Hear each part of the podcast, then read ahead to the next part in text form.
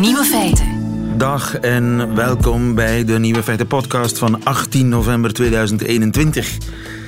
In het nieuws vandaag dat een hond een voormalig huis van Madonna verkoopt. Gunther, de Duitse herder, is geen gewone hond. Het is misschien wel de rijkste hond ter wereld. Op zijn rekening zou ongeveer 440 miljoen euro staan.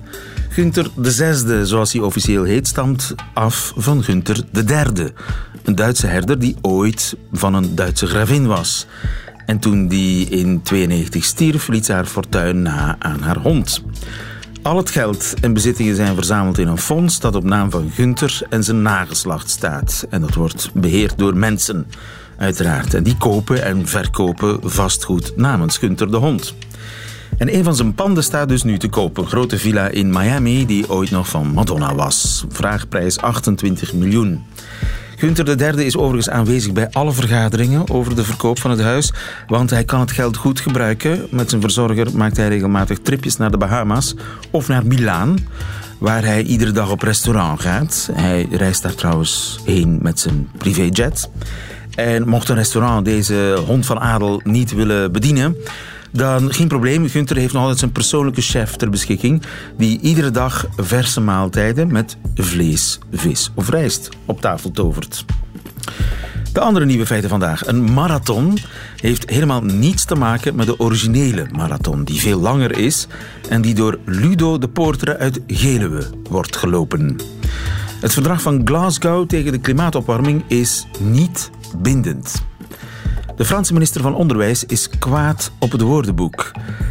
En relatiedeskundige Rika Ponet beantwoordt de vraag van Karel, wiens lief eerst wegliep, maar nu terug wil komen. De nieuwe feiten van Jovan Castiel hoort u in haar middagjournaal. Veel plezier. Nieuwe feiten. Radio 1.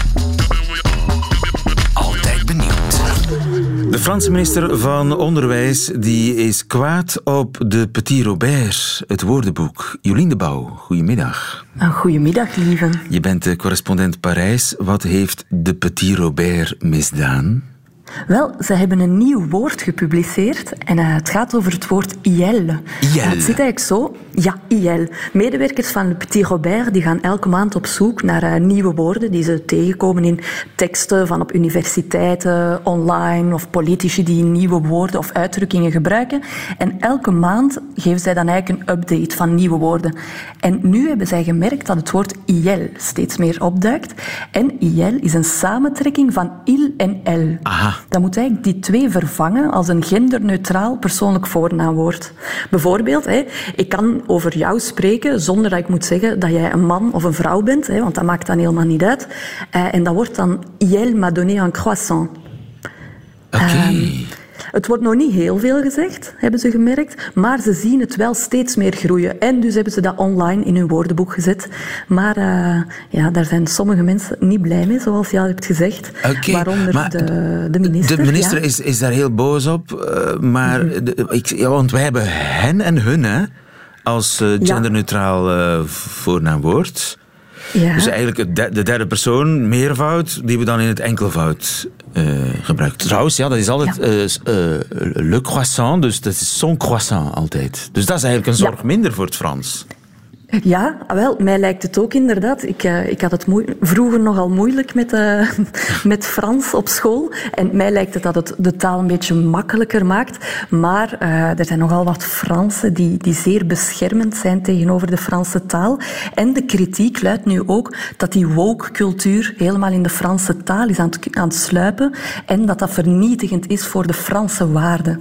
Dat is eigenlijk een, een politici, ook een partijgenoot van president Macron, François Jolivet, die uh, was de eerste die, die op Twitter um, van, van keer ging. En hij heeft een brief gestuurd naar de Académie Française, uh, die dus toezicht moet houden op de mooie Franse taal.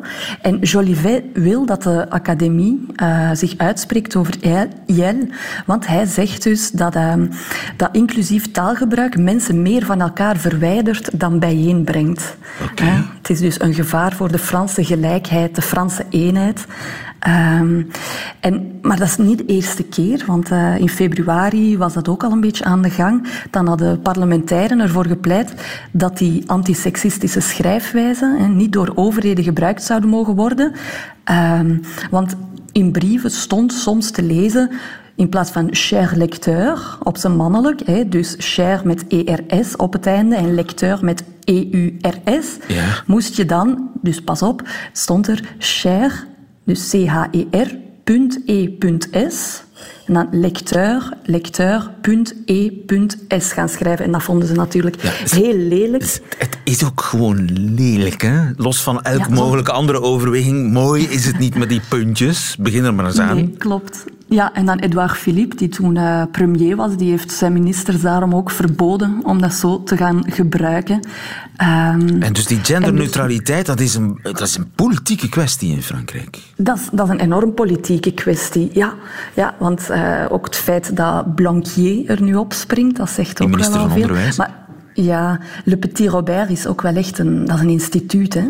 Eh, als zij zoiets gaan doen, ja, dan, eh, dan heeft dat natuurlijk wel meteen een beetje weerklank. En Blanquier, die minister van Onderwijs, die zegt dat dit niet de toekomst is van de Franse taal. Eh, omdat studenten die zijn hun kennis nog aan het opbouwen en die mogen dit soort woorden niet als referentie hebben. Ehm, en dat heeft dus alles te maken inderdaad met, dat, met die woke-ideologie. Maar je zou toch denken, Macron eh, is een liberaal, links-liberaal. Ja. Eh, Ja. Dit hoort eerder thuis bij de conservatieve reflexen, toch? Ja, Van dat ja, Frans klopt. moet het Frans blijven, daar ga je niet aan prutsen. Ja, en Macron zelf die, die spreekt al redelijk inclusief. Dus hij heeft het nooit over eh cher compatriote, maar hij gaat altijd zeggen cher compatriote, cher compatriote, dan hè, de vrouwelijke versie. Dus hij gaat altijd de twee na elkaar zeggen en dan meestal nog eerst de vrouw. Maar hij gebruikt zelf ook niet met die, die puntjes en ik weet niet of dat hij ooit IL gaat gebruiken.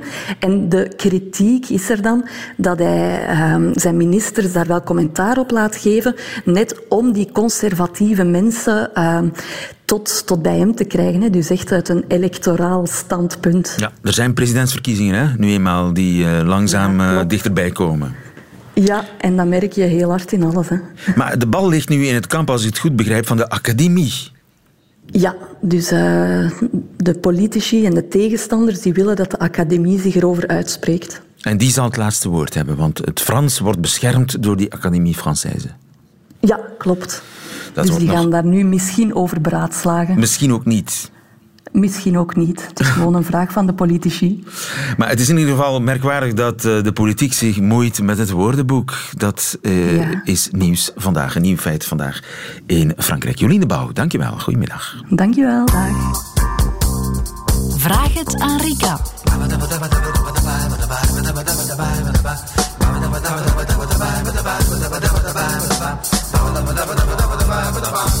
Vraag het aan Rika, vraag het aan relatiedeskundige Rika, die elke donderdagmiddag aanschuift bij Nieuwe Feiten. Goedemiddag, Rika. Goedemiddag.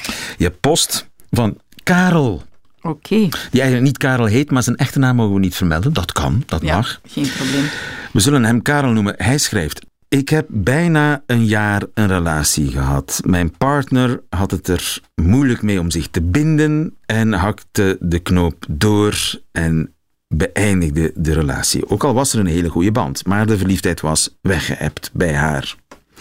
Drie maanden en veel verwerkingsverdriet later wil mijn ex, die inmiddels al heel wat heeft gedate, in tegenstelling tot mezelf, weer starten met daten met mij.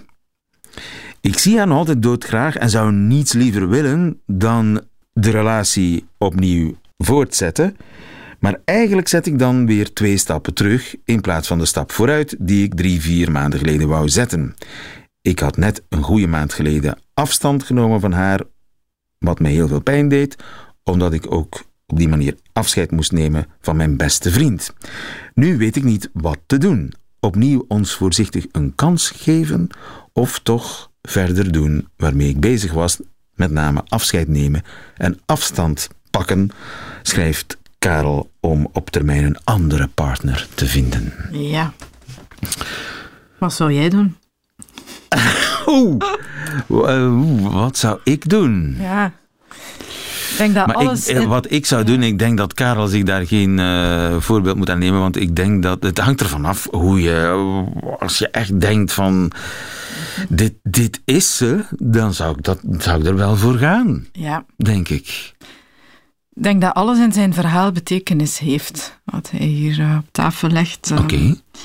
Um, en ik krijg die vraag wel vaker. Hè. Uh, is dat een goed idee, terugkeren naar een ex? Want daar gaat het eigenlijk over. Terugkeren naar een ex die het eerst uitgemaakt had, die tegen jouw zin. Ja, absoluut. Hè. Um, en ik zeg ze dacht dat het gras groener was, maar het ah, was toch niet ja, groener. het bleek toch. Ja, inderdaad, want ze heeft al veel gedate ondertussen. Ja. Um, ik zeg daarop nooit ja of nee, omdat ik ook weet dat dat zo niet werkt. En als mensen terugkeren, dat dat altijd is. Omdat um, ja, de band die er was en nog een stuk is, krachtiger is of dat ze dat nog nodig hebben om daarmee in het trainen te komen. En soms nadien, als het dan toch terug niets wordt, ze beter in staat zijn om alsnog afstand te nemen. Dus in die zin denk ik, als je terug wil, moet je dat zeker doen. Nu, ik lees in dit verhaal toch wel, zeker van haar kant dan, of ik hoor in dit verhaal toch wel een aantal um, elementen waar ik van denk, het is toch goed, Karel, dat je daar eens bij stilstaat. Um, uh, zoals? Welk element valt jou um, op? Ja, dus ze, ze hebben een hele goede band. Ze zijn een jaar samen. Het loopt allemaal heel goed. Maar zij geeft ineens aan, de gevoelens zijn er niet meer. Ja, de verliefdheid. Dus ze hadden wel een hele mooie vriendschapsband. Ja. Maar die, ja, die, die, ja, ja dat, die... dat, parelende, vlinderachtige, dat was weg. Nu, ik hoor dat ook vaak. En dat is een, een gevoel dat al eens ontstaat als mensen een tijdje samen zijn. Een relatie heeft echt potentieel, groeit door. En op dat moment krijgt men eigenlijk wat koudwatervrees. En dat is ook vaak wat um, het uh, verdwijnen van die gevoelens betekent. Vaak is het zo dat die gevoelens er wel zijn, maar dat je uit angst om dat dan verder te gaan zetten, um, dat dat wat blokkeert, dat je jezelf daarvan afsnijdt en jezelf dan ook uh, overtuigt van het feit, dit is het niet, uh, ik moet hiermee stoppen, ondanks het feit dat er veel goede zaken zijn, dat is duidelijk. En ik neem daar afscheid van en ik probeer het elders opnieuw. Nu, um, heel typisch ook op het moment uh, dat hij afstand neemt, hè, want dat voelen mensen bijna feilloos. Ik ga er ook vanuit dat er nog contact geweest is. Op het moment dat hij zo helemaal bijna in het reinen is met wat was, komt zij terug. Dat is um, ook uh, ja, nogal typisch. Dat uh, mensen die in een relatie zitten in eerste instantie devalueren wat ze in die relatie hebben. En als de relatie er niet meer is, dat net gaan valideren. Dat is eigen aan mensen met een nogal vermijdende hechtingsstrategie. Dus als ze in een relatie zitten, vinden ze het moeilijk um, om dat te bestendigen. Zoeken ze elementen om die andere op afstand te plaatsen. Stappen ze er vaak uiteindelijk ook uit. Uh, omdat ze vinden de gevoelens zijn er niet, het klopt niet, er zijn dingen die toch niet aanwezig zijn die ik wil. Um, en van zodra ze eruit zijn, wordt die andere plots weer een stuk aantrekkelijker. En al helemaal als die andere zich helemaal terugtrekt. Dus ik heb een beetje schrik dat dat op termijn kan uh, verzanden in een verhaal waarin hij dan nu terugkeert, haar opnieuw een kans geeft, ze het opnieuw proberen en zij zich opnieuw zal terugtrekken. Waarop hij dan terug zich slecht voelt, zich daar een tijdje probeert. En dat soort cirkeltjes, dat komt voor? Dat komt zeker voor. Dat is ja, wat we dan heel typisch zien in uh, relaties waarin dat er altijd opnieuw weer een vorm van aantrekking is en wegduwen. Vermijdende hechtingsdrang, ja, zeg een, ver, een vermijdende hechtingsstrategie. Sorry. Ja, ja, drang zou ik het niet noemen. Um, en uh, ja, wat lijkt mij belangrijk? Zie je haar echt graag? Um, wil je dit graag nog een kans geven? Doe dat dan. Dan denk ik, zoals jij zegt, waarom niet? Um, het kan heel goed zijn ook dat je na verloop van tijd ervaart, oké, daar gaat ze terug, dit wil ik niet meer, ik stop daarmee. Weet wel dat als je zo'n tijdje in dat soort van patronen belandt, dat dat ook iets zeer verslavends heeft. Altijd opnieuw weer aangehaald worden, want wat is dat? Er is een stukje verdriet, er is een stukje krenking, omdat de andere jou verlaten heeft. En op het moment dat hij opnieuw haar vislijn uitgooit, heb je het gevoel, zie je wel dat ik de moeite ben? Ze heeft een tijdje gedate, het gras is niet groener op een ander, kijk eens hoe waardevol ik ben, daar is ze opnieuw. Dus, en dat is lekker, dat gevoel. Ja, absoluut. En dat is zeer helend. Je hebt het gevoel, ik ben toch de moeite waard om graag gezien te worden. Daar staat ze opnieuw. Tot ze opnieuw afscheid neemt. En je dan opnieuw in die wat meer depressieve fase belandt, uh, van rouw en afscheid moeten nemen. Um, en zij dan misschien na verloop van tijd toch ook weer terugkomt. Dus dat zijn patronen waar je liever niet te lang in hangt. Ja, en zijn dat patronen waar iets aan te doen valt, bijvoorbeeld bij de dame in kwestie met haar vermijdende hechtingsstrategie? Is dat iets wat, wat, wat zij meedraagt uit haar jeugd? Is dat iets wat uh, bij wijze van spreken geëtst is in haar uh, gevoelsleven? Zijn, uh, ja, dat zijn patronen die heel vaak samenhangen met wat mensen uiteraard in hun um, ja, in, hun kindertijd en uh, ook in vorige relaties soms meegemaakt hebben, waardoor ze angstig zijn, niet zozeer voor verbinding in het hier en nu, maar wat een duurzame relatie met zich meebrengt. Hè. De angst om vastgezet te worden, om niet vrij te zijn, om niet jezelf te kunnen zijn. En iets wat duurzaam is, dat brengt een vorm van onrust met zich mee. Um, Genees je daarvan? Dat kan als daar een bewustzijn rondkomt. Eh, ik denk als je dat wil, als je daar uh, bewust wil naar kijken en als je bereid bent om effectief ook um, met de persoon met wie je samen bent het daarover te hebben. Momenten waarop jij behoefte hebt om je terug te trekken, wat dan maakt waar die behoefte vandaan komt, van dat ook te communiceren. Ik moet nu even alleen zijn. En van dan toch terug aan te haken en aan de kant van degene ja, die dat nogal beangstigend vindt, um, ook beseffen, oké, die heeft nu even ruimte nodig, ik geef die ruimte, ik ga niet aanklampen of verdrietig zijn of spel maken, zoals dat dan gebeurt. Ja. Ik laat die even en uh, dan kunnen we het daarna er effectief Dus het is iets wat je samen kunt Absoluut. Ja, in de dynamiek van een relatie is dat um, absoluut mogelijk om het daarover te hebben en om dat te verbeteren. Om dat lijden, want dat is eigenlijk toch wel lijden, vind ik, om dat een stukje naar beneden te halen. Succes ermee, Karel. Heeft u ook een uh, vraag voor relatiedeskundige Rika? Het hoeft niet in de romantische sfeer te zijn. Het mag ook in de familiale of onder vriendensfeer een knoop die je, wil, uh, die je moet doorhakken. Misschien dat uh, Rika daarbij kan helpen. laat het haar weten via Nieuwe Feiten radio1.be. Tot volgende week.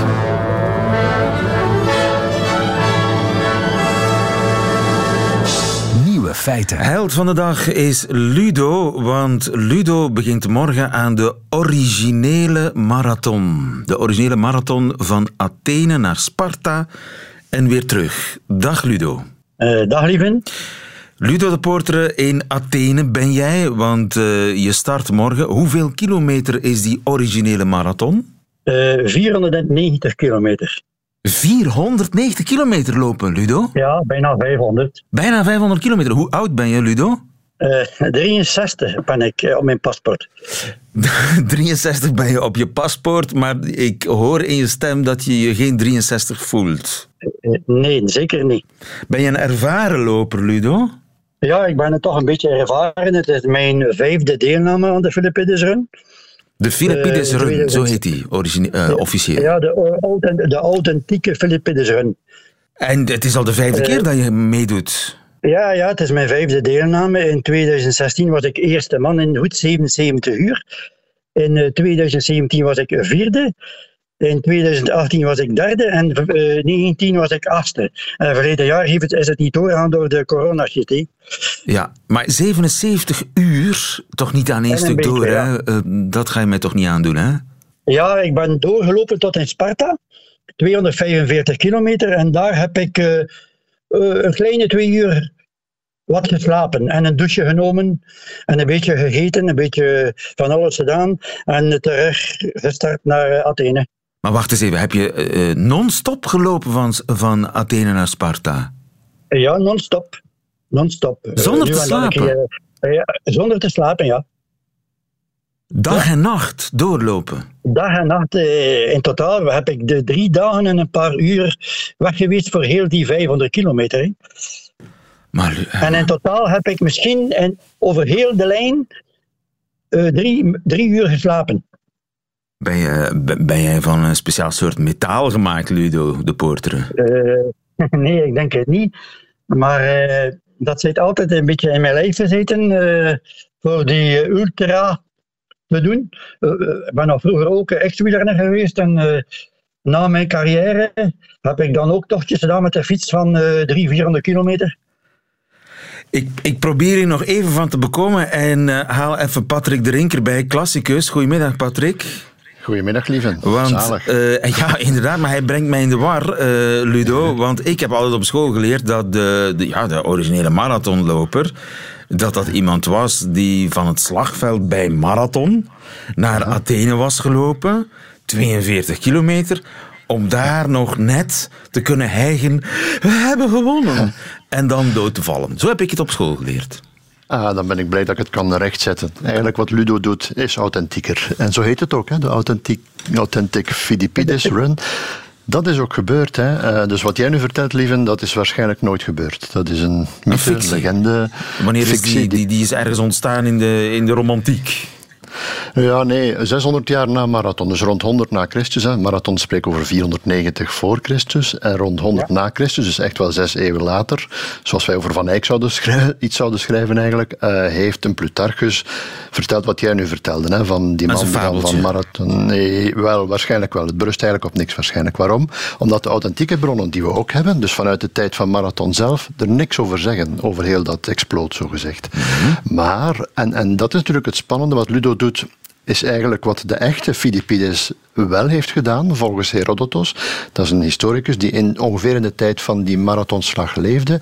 En die vertelt dus dat er vanuit Athene, waar Ludo nu zit, hè, een man, Philippides of Phidippides, de, namen, de twee namen vallen, dat die werd gestuurd naar Sparta naar Sparta, 245 kilometer inderdaad, om daar hulp te gaan vragen voor de slag van Marathon. En die man heeft dus, zegt Herodotos, en dat is een beetje onduidelijk, de volgende dag kwam hij aan, zegt Herodotos. De volgende dag? 48, ja, is het dan 48 uur of 30 uur? Dat is niet duidelijk natuurlijk. Hè. Maar in elk geval, de volgende dag kwam hij aan in Sparta. Dus wat, wat Ludo nu gaat doen, heeft hij inderdaad gedaan. We weten wel niet of hij ook teruggekeerd is. Ja, dat is niet helemaal zeker. Nee, nee, dat zegt Herodotus niet. Dus het zou kunnen dat de prestaties van de huidige originele marathonlopers, dat die eigenlijk die originele prestaties van Philippides ruimschoots overtreffen, namelijk verdubbelen. Ja, dat klopt. Ja. En je hebt ook de Spartathlon, denk ik. Hè? Ludo weet dat misschien beter dan ik. dat, is dan... dat is de, enkele reis.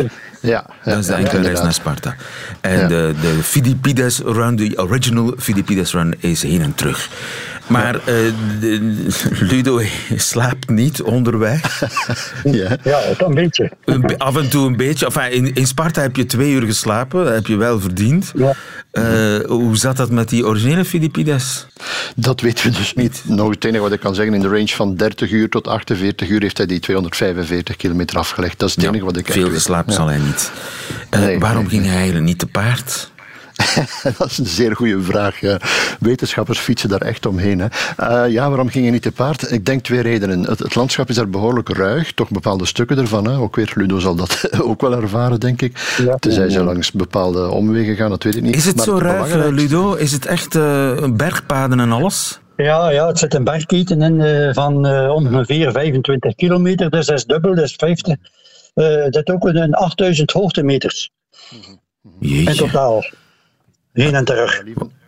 Wat is je gemiddelde snelheid? In 2016, als ik dat won, was mijn gemiddelde snelheid 6,7 per uur, denk ik.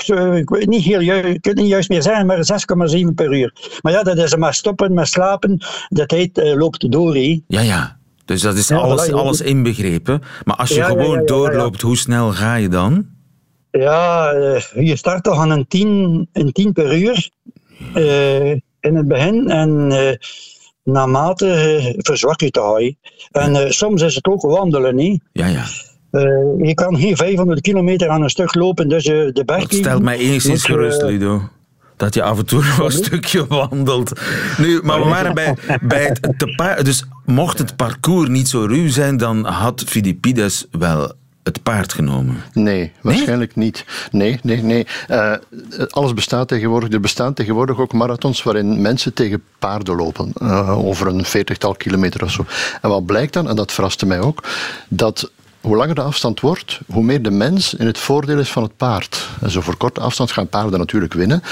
Maar als het over langere afstand begint te gaan, dan wordt die afstand of dat verschil steeds kleiner, tot eigenlijk mensen bijna even snel ter plekke geraken als, als paarden. Omdat dat niet paard niet genoeg uithoudingsvermogen heeft. Ja, blijkbaar. Want er zijn dus heel befaamde courierdiensten uit de oudheid, ook in Perzië en Rome enzovoort. Maar dat was gebaseerd op aflossing. Hè. Dus je had bepaalde punten waar de paarden werden afgelost. ik ken niks van paarden hoor, maar, maar dat stel ik vast historisch. Hè. Dus, ja, uh, het klinkt logisch. Uh, hij droeg goede sandalen, mag ik hopen. Geen Nikes met, uh, wat, hoe heet het allemaal, luchtkussens, uh, zeker niet. Ik, ik, ik, weet niet welke Dat is dan weer het voordeel van uh, Ludo. Die heeft natuurlijk de perfecte schoenen, hè? neem ik aan, Ludo. Je gaat niet barrevoets. Ja, ja, ja, ja. heel speciaal. Ludo, jij bent duidelijk goed getraind en hebt een onverwoestbaar gestel en uithoudingsvermogen. Ja, maar het is ook meestal in het hoofdje dat het moet goed zitten. Hè? Hoe, hoe bedoel je dat? Uh, na, een, na een tijdje moet het mentale het overnemen van het fysieke. Uh, je voelt wat pijn, zware benen, maar ik, ik, ik spreek niet van kwetsuren. Hè. Maar uh, dan moet je kijken, ja, ik loop door.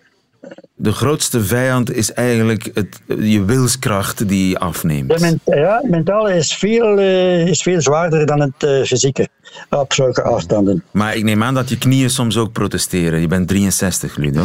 Ja, maar ik, heb, ik ga eerlijk zijn, ik ben nooit, nooit gekwetst. Nooit, nooit geen uh, blessure. Ik heb nooit ja, pijn. Uh, pijn is van, uh, het is geen echte pijn, maar het is van uh, door de afstand, zware benen. maar nee, nooit gekwetst geweest nog. Ja. Ludo, waarom eigenlijk? Waarom doe je dit? Ja, dat is een vraag. Een goede vraag. Waarom? Kan gewoon een pintje pakken, je kan een taartje ja, dat Doe ik ook. Dat, doe ik ook. dat doe ik ook. uh, soms een biertje in de wedstrijd. Goed voor de maag. Oh, tijdens het lopen gaat er wel eens een orval binnen.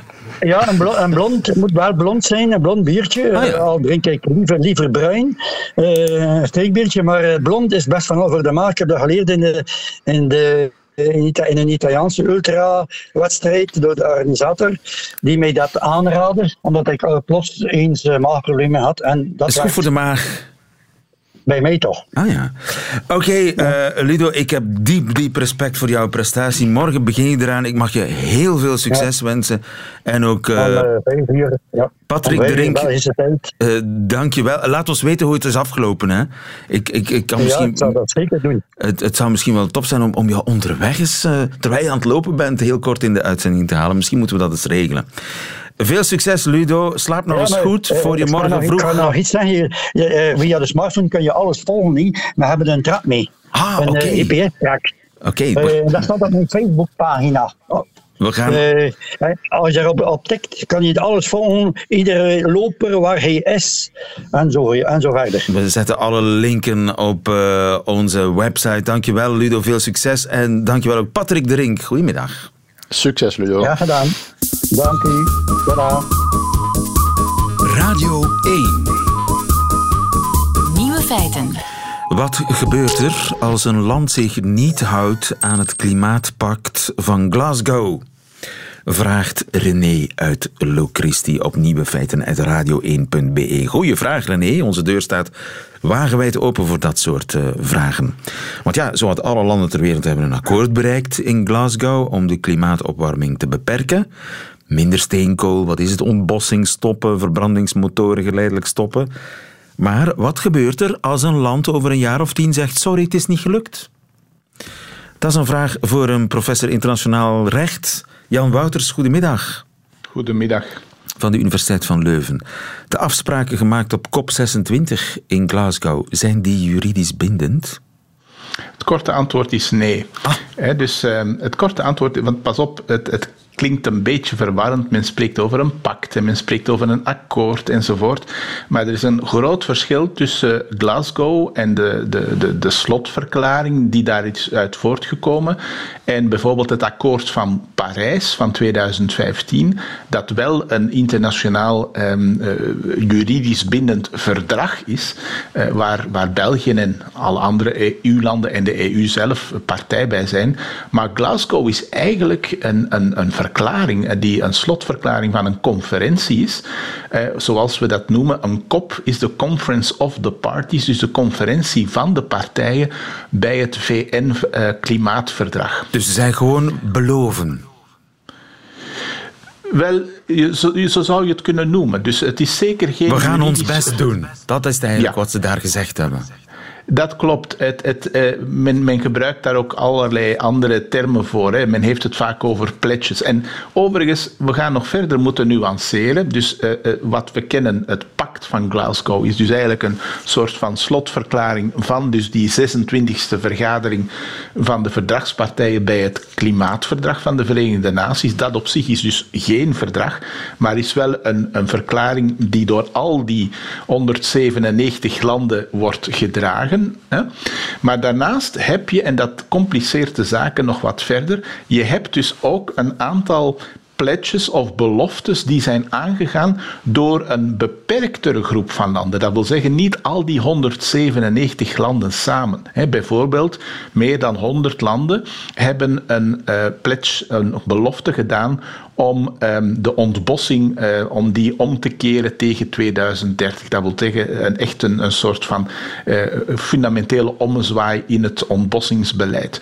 Mhm. Meer dan 40 landen hebben een, een belofte gedaan, een pledge, om op te houden met steenkool. Meer dan 100 landen hebben ook zo'n uh, belofte gedaan om te stoppen met de uitstoot van methaangassen. Maar let dus op, er, zijn nog andere dingen gebeurd. We hebben die heel belangrijke bilaterale afspraak van de VS en van China om te gaan samenwerken uh, op het gebied van klimaatwijziging. Nu, dat zijn dus allemaal wat je zou kunnen noemen additionele processen en, en bijkomende beloftes en engagementen, maar die zijn als zodanig niet aangegaan door die 197 landen maar, allemaal. Maar door een kleinere groep en het blijven maar pledges. Het zijn geen juridisch bindende verdragen. Het, is erg verwarrend omdat men spreekt in het Engels dan vaak over een agreement. En dus het, het, klimaatpact van Glasgow als een agreement of het uh, US-China agreement. Maar eigenlijk zijn dat geen verdragen. Dat zijn wat je zou kunnen noemen meer um, dus ja, politieke afspraken. Ja. Maar goed, ja, als men zich daar dan niet aan houdt, dan is dat ook ja, politiek heel gênant. Dat is het hem. Dus uh, dat is ook eigenlijk de reden waarom heel veel landen vandaag de dag uh, een voorkeur hebben om meer aan politieke afspraken te doen dan juridisch bindende verdragsafspraken. Men zegt eigenlijk uiteindelijk zo'n politiek proces dat, dat levert ook de nodige druk op. Hè. De voornaamste druk is dan niet als zodanig de vrees dat er hier een internationale rechtszaak uit gaat voortkomen, maar eigenlijk vooral een soort van peer pressure, dus dat wil zeggen uh, druk vanwege de collega's-staten, die andere staten, uh, waar je dan toch een zekere belofte aan hebt gemaakt en waar men je aan gaat houden in de loop van de komende jaren. Ja, dus eigenlijk eh, maakt het niet zoveel verschil met een officieel verdrag dat wel juridisch bindend is, maar ja, waar toch ook niet echt een toezichthouder wordt of, of, of een af, dat is niet echt afdwingbaar of, of handhaafbaar met boetes en oorlog als dat straf? Klopt wat u zegt. En dat klopt wat u zegt. En ik zou daar graag iets op willen aanhaken met betrekking tot dat akkoord van Parijs. Want dus het akkoord van Parijs is wel degelijk een internationaal verdrag, dat dus door die 100, eh, 197 landen is geratificeerd. Maar eh, is dus inderdaad een akkoord waar als je het, van, als je het leest, je de indruk hebt, hé, hey, dat lijkt eigenlijk meer op politieke afspraken. Daar zit ook niet echt een sanctie of een afdwingingsmechanisme in.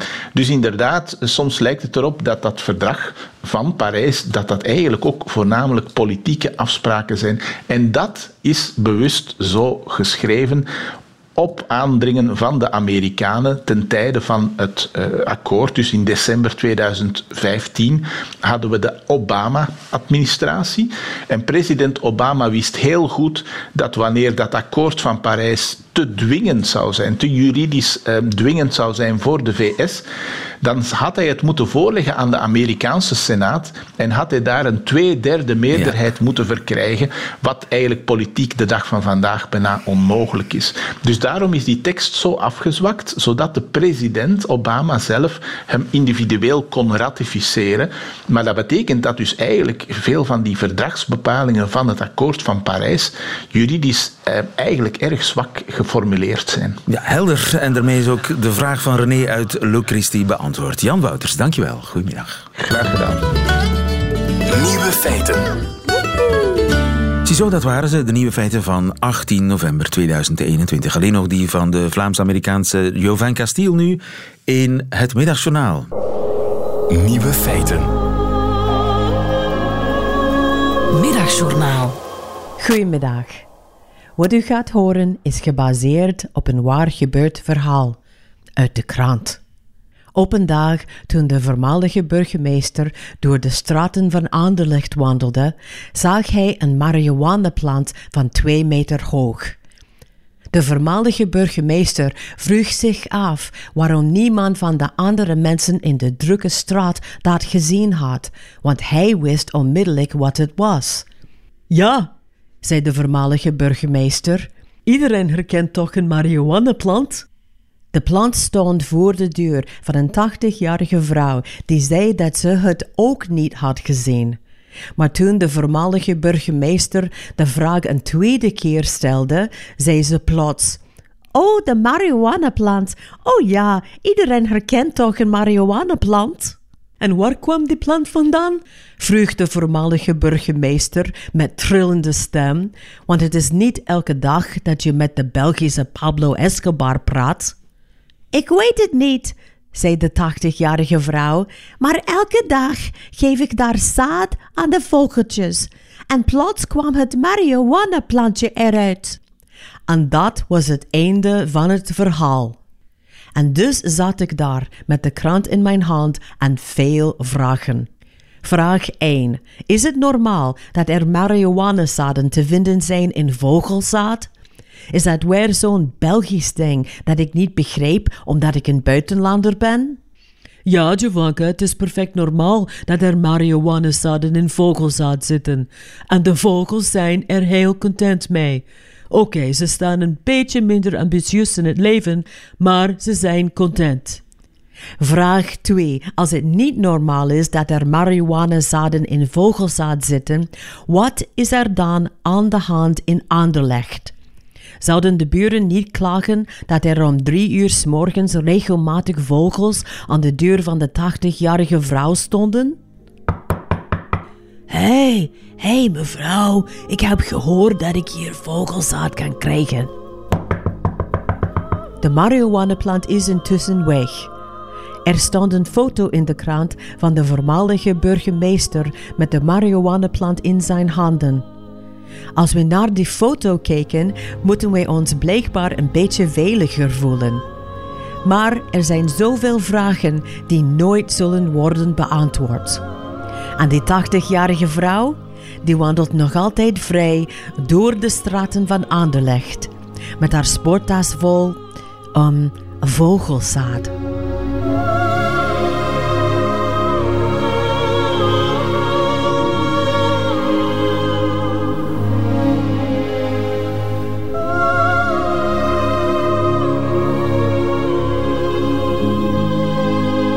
Giovanni Castiel in het middagjournaal, einde van deze podcast.